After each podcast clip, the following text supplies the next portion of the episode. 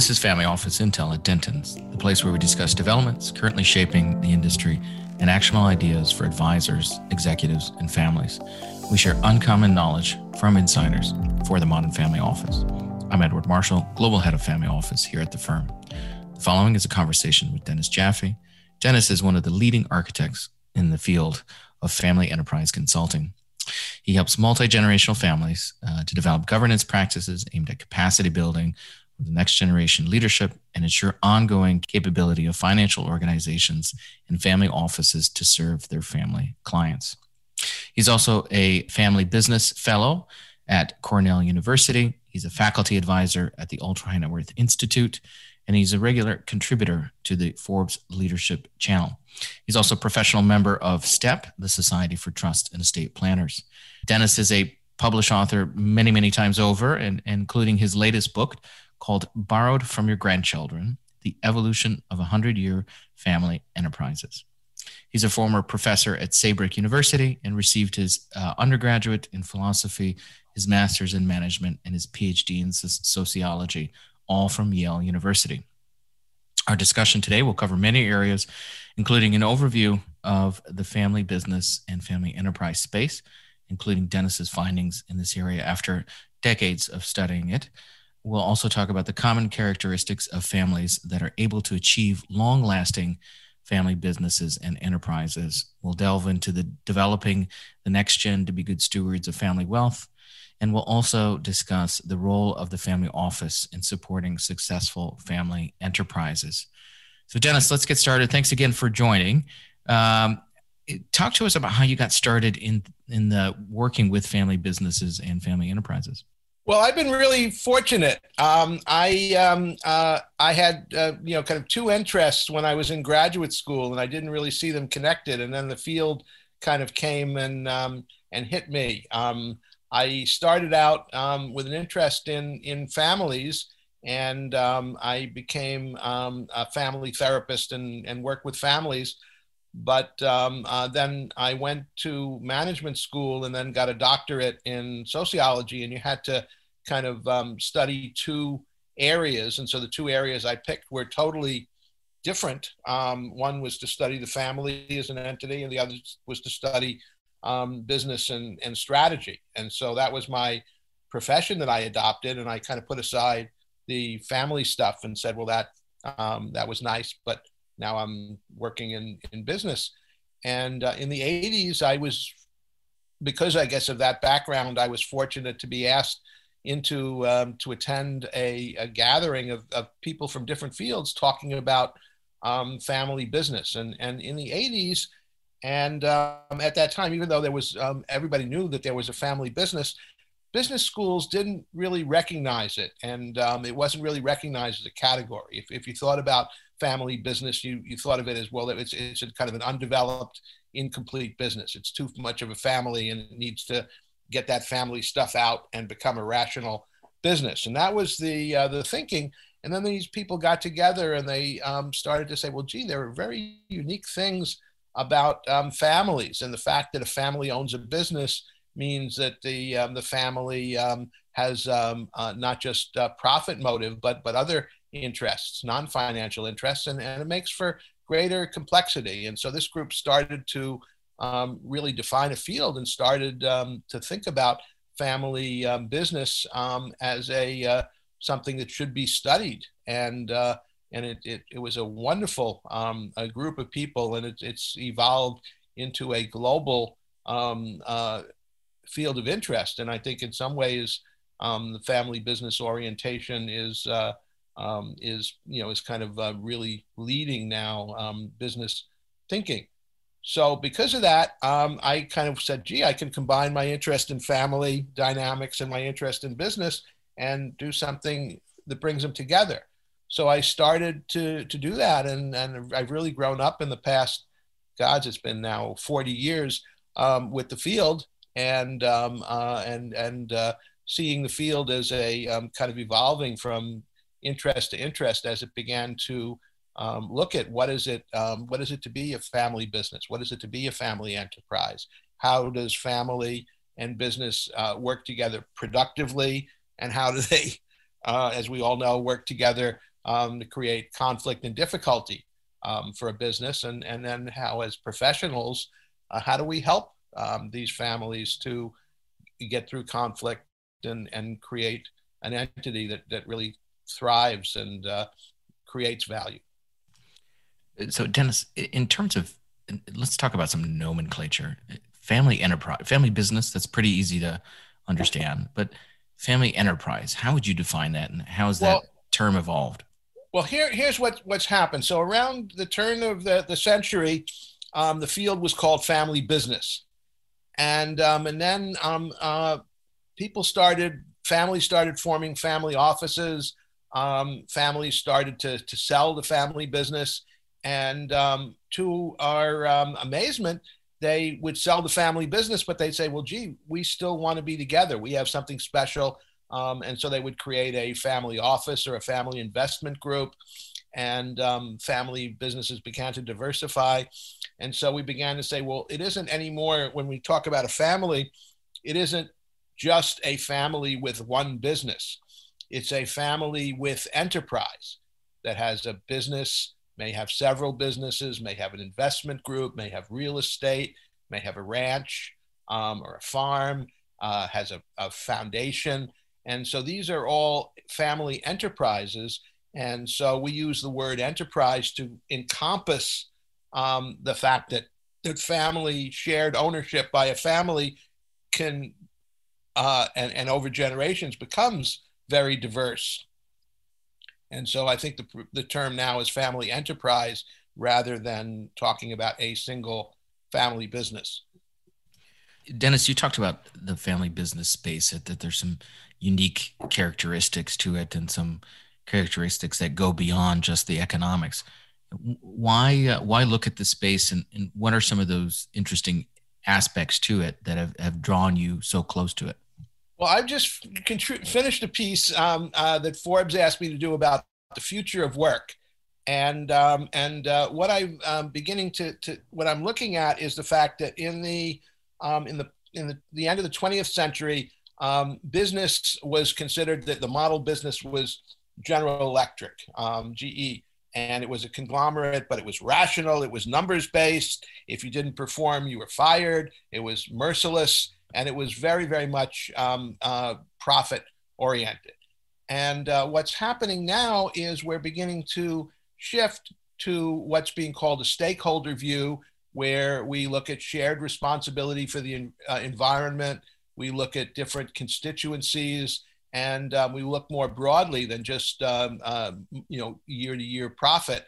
And um, and what's what we're finding is that where do we find those businesses? Well, they are family businesses. They are um, family businesses that make up the fabric of every country in the world.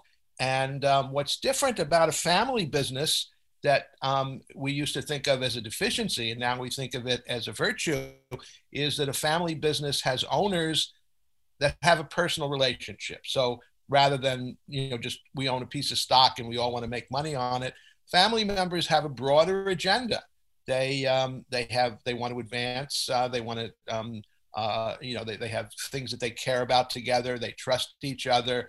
They um, they have some shared values, and they want to apply these in the business. So the shared relationships means that the agendas of family enterprises are broader than just financial.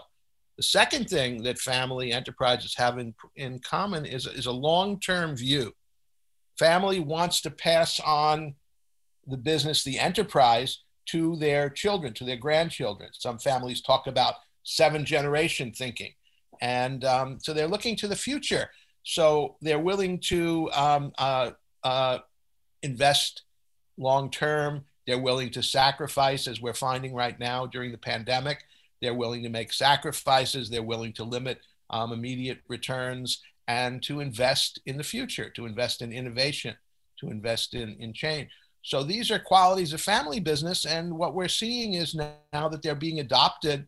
Um, uh, the the the, uh, the uh, World Economic Council, the Business Roundtable have talked about now stakeholder capitalism, which is the view that's shared by a family business. And so we're seeing that business now um, if the world is to survive and and um, and the communities are, are, to thrive, businesses has to take a broader view, not against um, uh, profit, but but uh, but look at long-term profit as being um, having a sustainable community, having um, uh, uh, trust uh, and connection to uh, the environment, to, to other people, to communities. Um, uh, and, uh, and this is what we begin to call ESG um, um, in, investing. Um, in, and these are the characteristics of a family business. So I see now the new, new, new century family business is a model. It's not something that you, you try to overcome, but the personal relationships and the future focus of the family is something that we want to emulate. And this is why we're learning from family businesses rather than trying to um, make them more uh, rational and, and, efficient. Some interesting points in, there, Dennis, including uh, some families that have come out with their own uh, sort of impact models as well. So the interesting uh, trend that, that you discuss. I mean, you mentioned some of the things that have changed uh, over your the course of your you know, many decades of study of family businesses and enterprises, um, including sale of those businesses and, and creation of these ecosystems to support the family. Are there other things that you've seen that have changed in this space over the last 30, 40 years? Uh, and thinking about not just in the US, but in different parts of the world? Well, um, a lot of things ha- have have changed. Um, uh, one thing that um, I noted, um, and and I, I, should mention now that my book is based on um, uh, seven years of um, interviews uh, all over the world with family enterprises that have gone beyond the third generation, that have become quite large and multifaceted, and have retained their family identity. So I interviewed 100 families from 20 countries. And um, um, I, uh, in most of the families, I interviewed members of two different generations to um, look at not just what they were in their third or fourth or fifth generation, but to ask them how they got to be where they were. And, um, and so what I've uh, found is that the families are, um, are, not a mo- are, are not a static target. And if you study them at one time, you get a snapshot, but you don't really understand the evolution. So I've been watching um, and looking at how these families evolve over a number of generations to the point where they have maybe you know 50 60 70 even even hundreds of family owners but they work together as a coherent and a uh, values based unit um, and they, they somehow attain um, unity and, and focus and uh, and uh, are able to um, to grow and develop um, in a um, in an effective way we call it um, generative families because they continually create value. They don't just create value in their early stages and then kind of live off it. They, they really evolve. And as they evolve, they go through um, stage maybe of, of having a single business. Then they either sell the business or they um, the business becomes um, uh, begins uh, they turn it over to non-family managers and they begin to focus on social impact. They begin to focus on other investments. They begin to buy other businesses and see themselves as a commercial force in their community. And they also, and again, this, this research was done before the pandemic, they uh, have a more and more global focus. So, in uh, as we're emerging from the pandemic, we're beginning to see how these families will reestablish or redefine or um, rethink um, their, their, their focus as they uh, move into a new stage of, of development.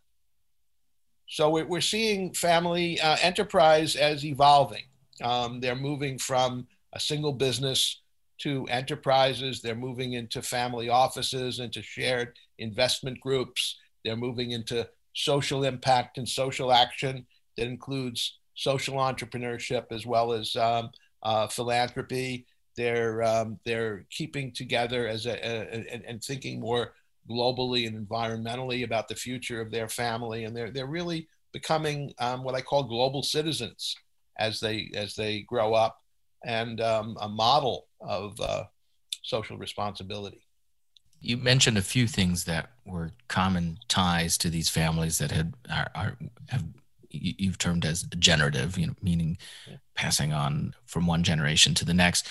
Uh, are there other common characteristics? You know, what, what are some of the elements of the the secret sauce well, that that binds well, some of these families? The secret sauce is is, is not a, a thing or a um, you know kind of one magic behavior but it, it's rather a way of um, culture building. And uh, the model that I came up with is that the, the family um, uh, evolves a, a family culture, a generative culture over generations. And, and at the center, all of these families said shared values and a shared purpose. And the purpose is partly the legacy of the elders, but it's also purpose is renewed by each new generation. So each generation kind of signs on and uh, joins in, and um, and the family purpose um, expands and moves over the generations. But the values and purpose, um, which sometimes people say that that's what it's all about, these families said, well, that doesn't really do anything. A shared purpose is nothing unless you make it happen. And so these families, particularly the ones as they became larger in the third, fourth generations, they evolved a governance system and the governance system includes things that they do as a family to develop the next generation and things that they do as a business. So they, they develop a business board and they have sometimes independent directors. And if they have a number of different businesses, they each have different boards and they have a holding company. And so they have a complex governance structure in their business and finance. And parallel to that, these families have a family structure that deals with family land, family uh, education, family decision making, family goals, fairness, um, um, uh, dealing with conflicts and, and mediating them, um, uh, all kinds of things that have to do with keeping the family together. And so there, there's the, the, the two different levels of governance. Then around the, the governance, um, there are four um, uh, kind of pathways that I identified. One is these families are very, very engaged across the generations. They do a lot of things together. They listen to each other. They learn from each other. The next generation has been um, educated and they, they, they've traveled and they, um, they, they, they don't just come back into the family. They come back and, and help the family educate and grow and develop new ideas. Um, the families uh, also um, have uh, are resilient they're continually rethinking. They, they sell um, their businesses, they redefine them, they invest in new things, they find new directions. And so the families are, are, are never in the same business that they were in a generation or, or two ago.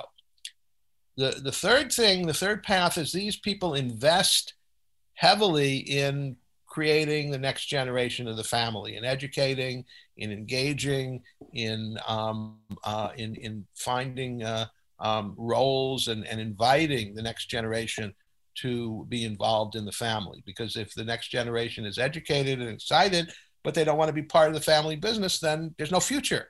So they they they really develop the next generation and they offer the opportunities. And the final thing is that these families as they grow, they have a, a wider and wider social commitment. They, they look ahead to their grandchildren and they say, gee, uh, uh, my grandchildren want to live in a vibrant uh, world. They want um, to be see sustainability. They want uh, our family to have a reputation for integrity. They want us to be known um, as public spirited. They want us to be known for something um, that excites them and is meaningful for them. So they develop a social commitment. So all of these things together create um, uh, what what uh, uh, is a unique culture in these families, and the and the mega families around the world um, that are that are family leaders now have uh, all of these elements. And I, I was actually really amazed in my research to see that whether they were in Asia, whether they were in India, whether they were in Europe, uh, Africa, um, these themes about engagement, about development, about parallel family and business governance, about values, about social commitment, they were um, common all over the world, even though families may have gone about these things in, in very different ways. So there were a, a lot of things in common. Were there any idiosyncrasies uh, between different cultures and countries that you found that were that were interesting that came up well, in your your research? Well, what's interesting is is actually um, there there were there were two books, and books are about the same thing, but they have a different perspective. So, borrowed from your grandchildren is about the commonalities that I've been talking about. But then uh, my colleague uh, Jim Grubman and I uh, also looked at different cultures around the world, and um, and we wrote a book called Cross Cultures, that's about the different cultures that we see in uh, in in the world um, in um, in family uh, enterprise. And um, following other um, other theorists, um, we found there were three basic uh, cultural archetypes or models in, in, in the world. And uh, uh, one is the, the Eastern view um, in South Asia and China that, that sees um, uh, the um, uh, called the harmony culture. It's about people living together in harmony, great respect for elders and traditions, um, very much, you know, the wisdom that's developed is better than the new wisdom.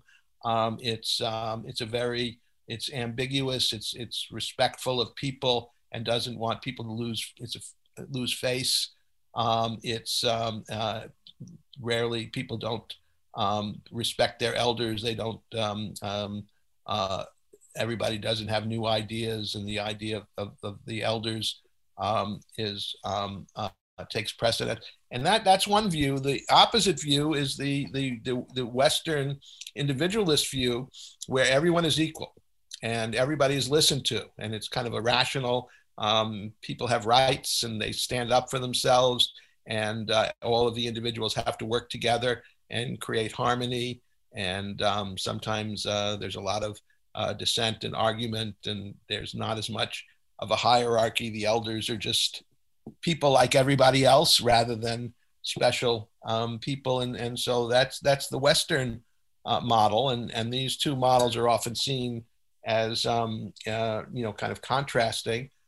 But then there's a third model. And the third model, in some ways, is, um, is uh, most prevalent, and that's called the honor culture. And that's um, where the, the, there's a strict hierarchy uh, of elders but the uh, there isn't um, as much social trust. So the uh, the different groups are in competition.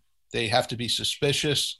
They um, your your family takes care of you. Um, outside the family is is threatening, and um, they're um, they're very uh, political um, alliances and and uh, the the uh, the power of the elders is, is through fear and uh, for for safety.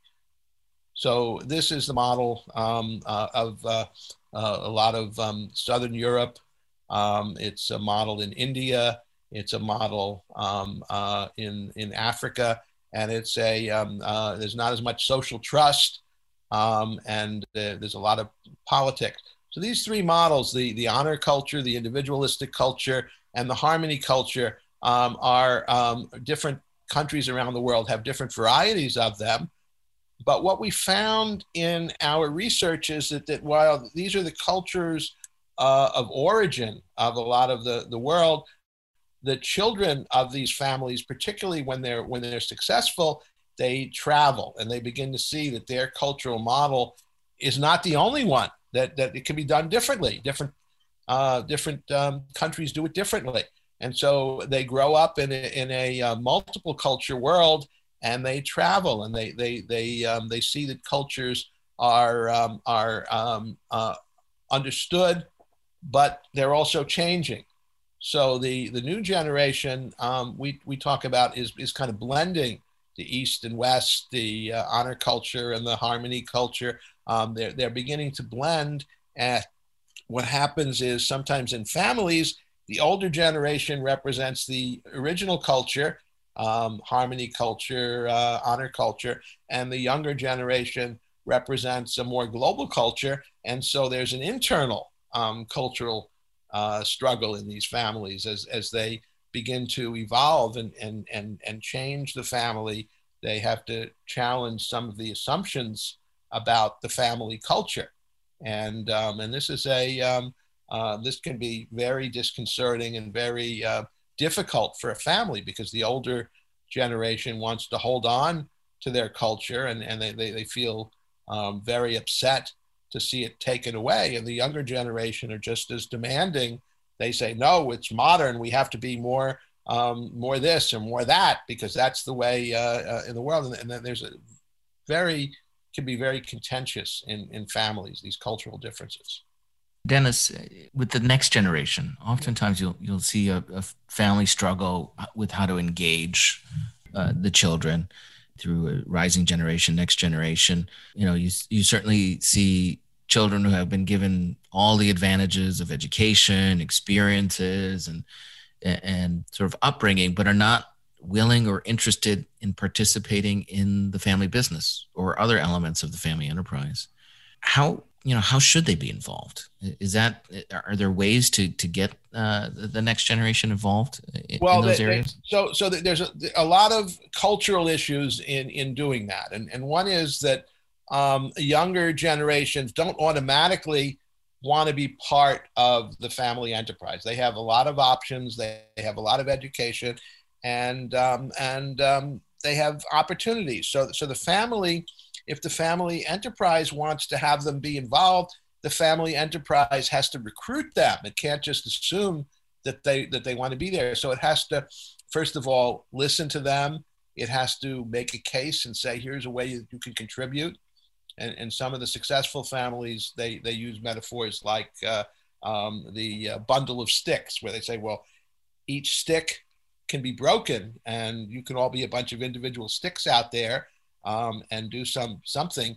But think about all the sticks being together in a bundle.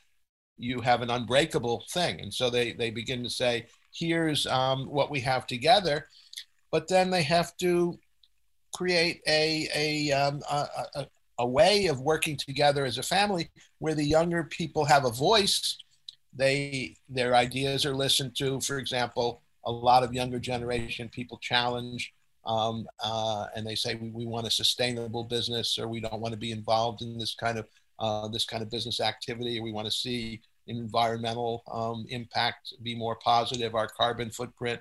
And so the ne- next generation says if we want to be involved we want you to listen to this. And the older generation may say yes we, we, we hear you and we understand but we have um, an, a business that's been going for a long time in this way and the evolution uh, has to go more slowly. So there's a, um, a give and take um, that people have to have. The, the, the biggest thing that I see is that families have to make it clear to the next generation that it isn't um, that the business isn't a prize. It's something that, that you get. Um, it's a it's a responsibility, and that you can benefit and have a wonderful life uh, as part of a business family um, and and live very well and live um, very elegantly. But also, you have to be responsible. You have to be take part. You have to be part of governance structures. You have to be come uh, attend family meetings. You have to do your work. You have to take on a role helping the family. And so the, uh, the, the, the, the, things that the families have is they, they need to instill it uh, instead of entitlement about what you get, it's you get something, but you, uh, in order to get it, you also have to be a good citizen and be responsible. And so families, um, uh, as a way of uh, instead of having people, young people assume I'm going to be rich, I'm going to get all this money, I'm going to have a trust fund, I'm going to have uh, income.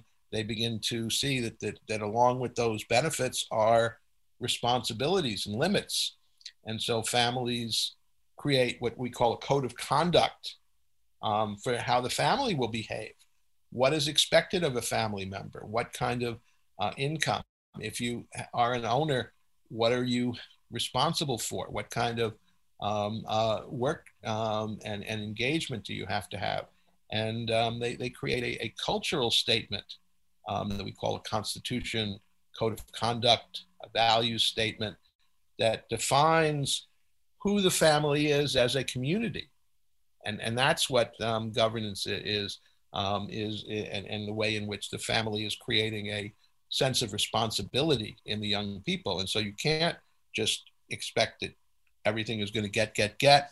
You've got to become a productive citizen in the community, which means you have to participate, you have to experience limits, you have to fulfill, um, uh, you know, some uh, expectations, and um, uh, in order to benefit. What about family members that just don't want to be part of the family enterprise, or they they they lack the capacity to be to be involved in that particular family business, but they have other elements uh, and other certainly skills and desires to to to focus on that. How have you seen uh, families enter, embrace family members like that? Because I, I can imagine the amount of just angst that that can cause with when you're trying to force fit uh, a, a, family member into a particular role when, when something else well, might be more more efficient. Well, this is where the good news is. So you have a third or fourth generation family business. You have 60 or 80 people in that generation, and then all of them marry people. Um, and so they bring in other people into the family. So the family can get quite large with a diversity of talents what family members do is first of all it um, the the role of the next generation is not to run the business um, and and be an owner operator the way that the, the patriarch the first generation wealth creator was there are many roles and and sometimes a family says you know we have wonderful wealth and we want our, our family members to be productive so um, they um, family members become uh, musicians they become artists, um, they become writers. They also um, make a social commitment. They become involved in nonprofits, they become involved in philanthropy. So the family in, in developing the next generation has a real sense of pride. Um, and the expectations are not that you will go in the business, but that you will do something productive. And, um, and if, it, if it involves social enterprise, maybe the family will um, uh, invest in you, maybe the family foundation, um, so that they provide opportunities. But they're um, over the generations, they get more and more diverse, and, and the families have more and more different opportunities. And so, when you say to a next generation, you want to become involved in the family, you could become involved in philanthropy. You could become a venture capitalist and, and, and create a, um, a venture fund that includes family members and, and, and uh, social investments. Um, you can, um, you know, do, do different things. Not everybody, um, you can't have 80 family members um, working and running the family business anyway. So the opportunity and the diversity is, is welcome. And what you want to do is to find the, uh, the family members that, that are the most uh, talented and capable and, and um, that are ready to take the reins in financial areas, but in with 80 well-educated people, um, the family can usually find some candidates who are um, uh, very, very professional and very, very um, creative and, and talented, but they also can hire non-family members uh, as directors, as, as executives, as, as advisors, as family um, uh, office managers. So there, there, there's a lot of options for the family, and the family has to be organized in order to take advantage of them. What about some of those characteristics that you mentioned too of helping those the, the kids become good stewards of the family wealth and and, and the, the legacy that the family business has created? How can you help uh, you know, prevent or or turn around children that appear to be going down the path of affluenza uh, or could be very, very, very far down that road. Well, I assume that early intervention is probably the best, but sometimes it's not not always well, possible. I mean, there's a, there's a couple of things. One is um, that um, uh, families that create a sense of expectations and have d- discussions early in life, um, so that you don't go down. For example, um, a family shouldn't you shouldn't have um, uh, un, uh, unchecked access to cash. Um, uh, you should have, um, there should be expectations of what you will do. Um, families have to ask for certain behavior. If if there is a uh, a person that, that's well along the road, you have to say that the family has not been uh, working as a responsible community early on to um, to to challenge um, and um, these things. So um, families um, uh, engage these issues, um, and they and they they they you know build a, a structure where uh, if if people come into uh, ownership of, of resources, there are there are limits. This is where trusts come in. This is where trustees and and trust relationships come in. This is where family governance um, comes in, family codes of conduct.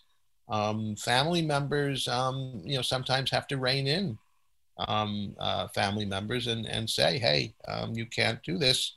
And they have to make it um, make it stick.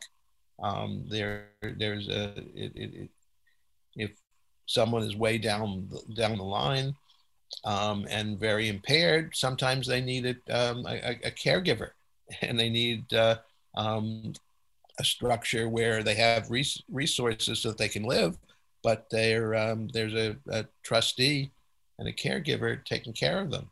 Let's switch gears a little bit and talk about the family office. Mean, there's many different kinds uh, of out there, but regardless of the, the archetype of the family office, you know, how have you seen that role of you know uh, uh of that entity support a successful family enterprise?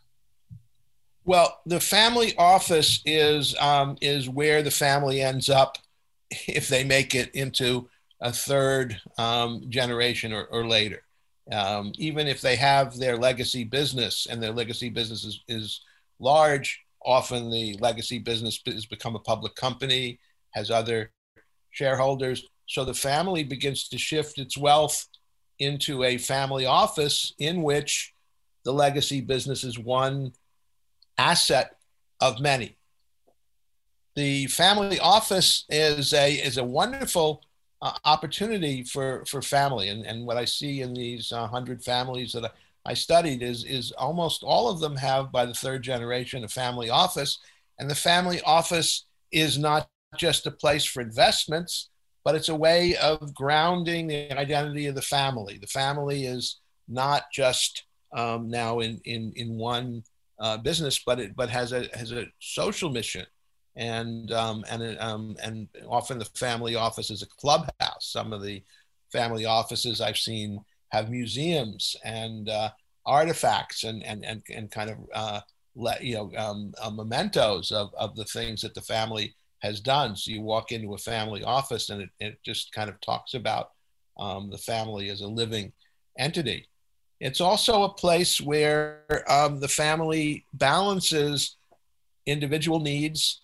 Um, different individuals um, create their own families, and, and, a, and, a, family office is really serving uh, a number of families. And um, it, sometimes uh, different family members have different needs, but then there's the collective um, uh, that the family office is often um, holds an annual family meeting, a summer meeting maybe, it may have family property. Um, they may have like a family ranch or a family vacation. Um, may house the family foundation. So if you think of the family office not as a financial entity, although it's it's partly that, but it, but it's really an identity and a, a cultural grounding for the family. This is where the family culture lies.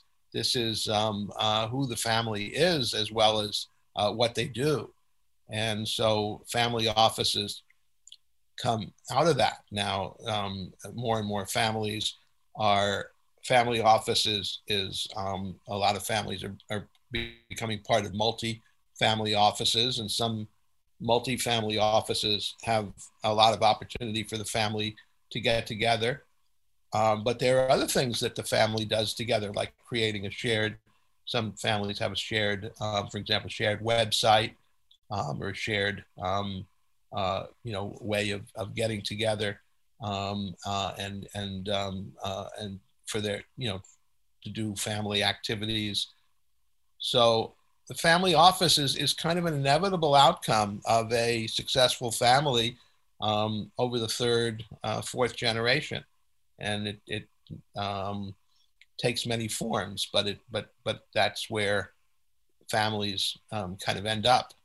So, what are some of those warning signals or telltale signs that a family enterprise is not going to make it to, you know, to the hundred year mark and succeed in the long run? Well, there there were two things. One is, um, uh, you know, the, the size um, is a is is a factor, and and sometimes um, a family uh, is too successful, and um, a number of the families, for example, in, in my study, they reached the fifth or sixth generation. They were huge, and there were you know three or four family branches, and and the family branches each um, basically created individual um, family offices that went in different directions. One family, for example, had one family branch that was very entrepreneurial and had a lot of you know young people that were in finance, and the other one was very conservative and wanted to um, um, you know just have more passive investments, and so they split into two um, different entities. The other thing, though, is is that, that as the family grows, the family governance becomes more and more important because the family has to talk about differences. They have to, for example, if, if there's a dissident family member um, that really disagrees um, with what the family is doing, there has to be an exit policy.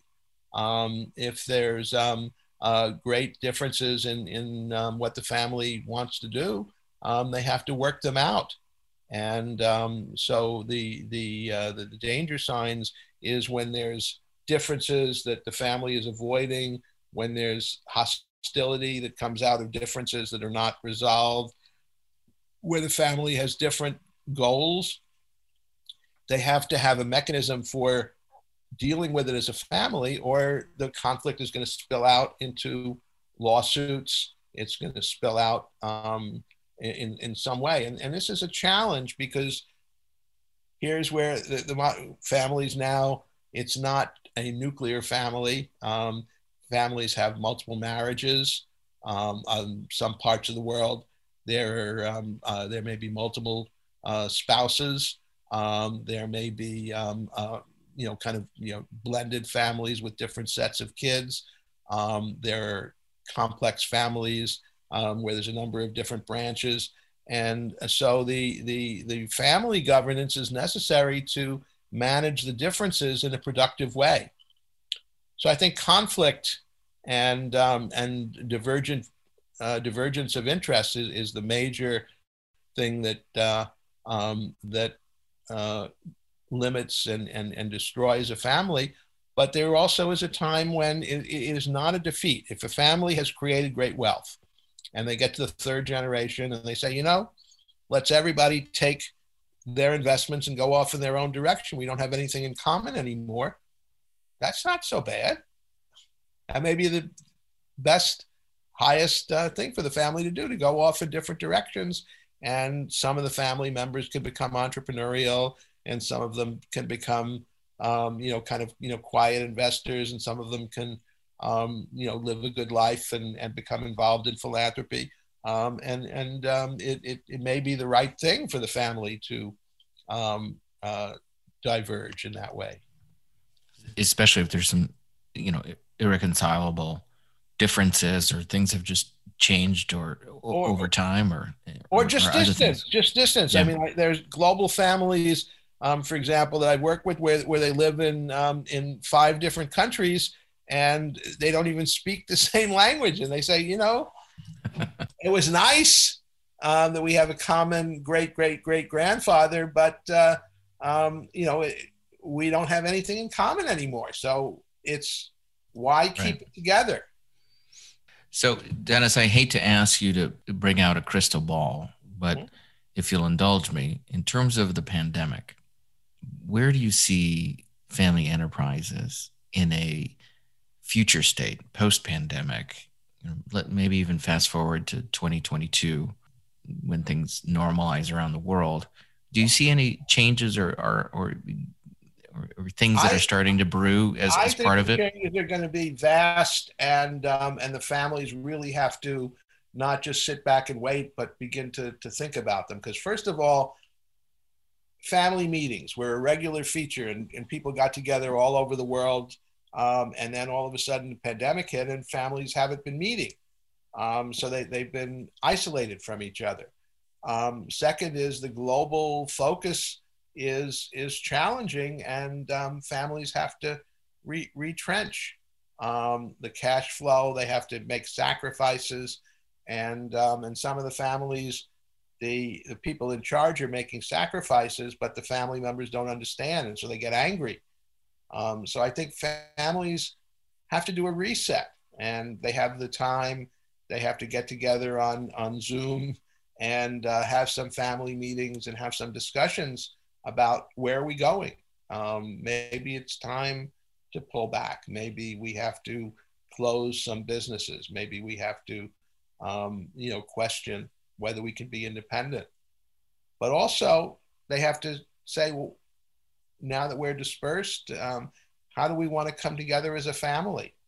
So um, uh, I think this summer, for example, I, I'm seeing a lot of families are going to have their first family meeting for two years, and these are going to be um, incredible meetings um, they, where the family looks ahead, where the family um, you know talks about adversity and how much they've lost or how hard it's been, and uh, renews themselves. Um, so it's going to be a, a real reckoning, I think, for families. And the families that are resilient are going to be um, are going to be those that are able to move through this like they were moved through other crises. Families have been through world wars, they've been through nationalization, they've been through um, uh, all kinds of different uh, political regimes, they've been through environmental crisis. Um, uh, so a lot of families, the pandemic isn't even the worst thing that happened to them, and, and, and they can learn um, from their past experience. Well, I think uh, some you know certainly some great points in terms of that families are not cast in stone there's there's definitely some evolution yeah. that, that takes place and uh, events like a, a, global pandemic are mm-hmm. certainly one of them so i asked you to look uh, ahead but maybe to to close this out let's let's look backwards and and think about lessons learned what's something that you wish you knew back back when you got started in the family business and family enterprise space that you know today i think um, I think that uh, there, there, there's an epidemic in the world in addition to the pandemic, and that's either or thinking, and, and, and that there's one solution, and it's either this or this, um, or one thing that we have to do. And I think that, that families and individuals need to look more um, systemically at, at multiple um, opportunities and multiple um, uh, directions rather than um, there is one way or there is um, something that we have to do that, that will save us or um, be the best for us. And, and they really have to uh, understand how complex the world is and how many social forces there are that they have to navigate and, and not do just one thing. Well, thank you, Dennis. Um, that, that was fantastic. It was great talking great. to you. And and, and thanks uh, to all of you for, for listening in uh, today. If you'd like to get in touch with Dennis or have any questions, do send us an email to familyoffice at dentons.com. If you enjoyed today's conversation or so inclined, subscribe to the channel, review us on Apple Podcasts, follow us on Spotify, or keep in touch with us wherever you prefer to listen to podcasts. As always, sharing this episode is very much appreciated and probably the best way that you can show your support. To sign up for our newsletters and learn more about our solutions and research in the family office space, check out our website. That's dentons.com forward slash family office. That's it. Bye, everyone.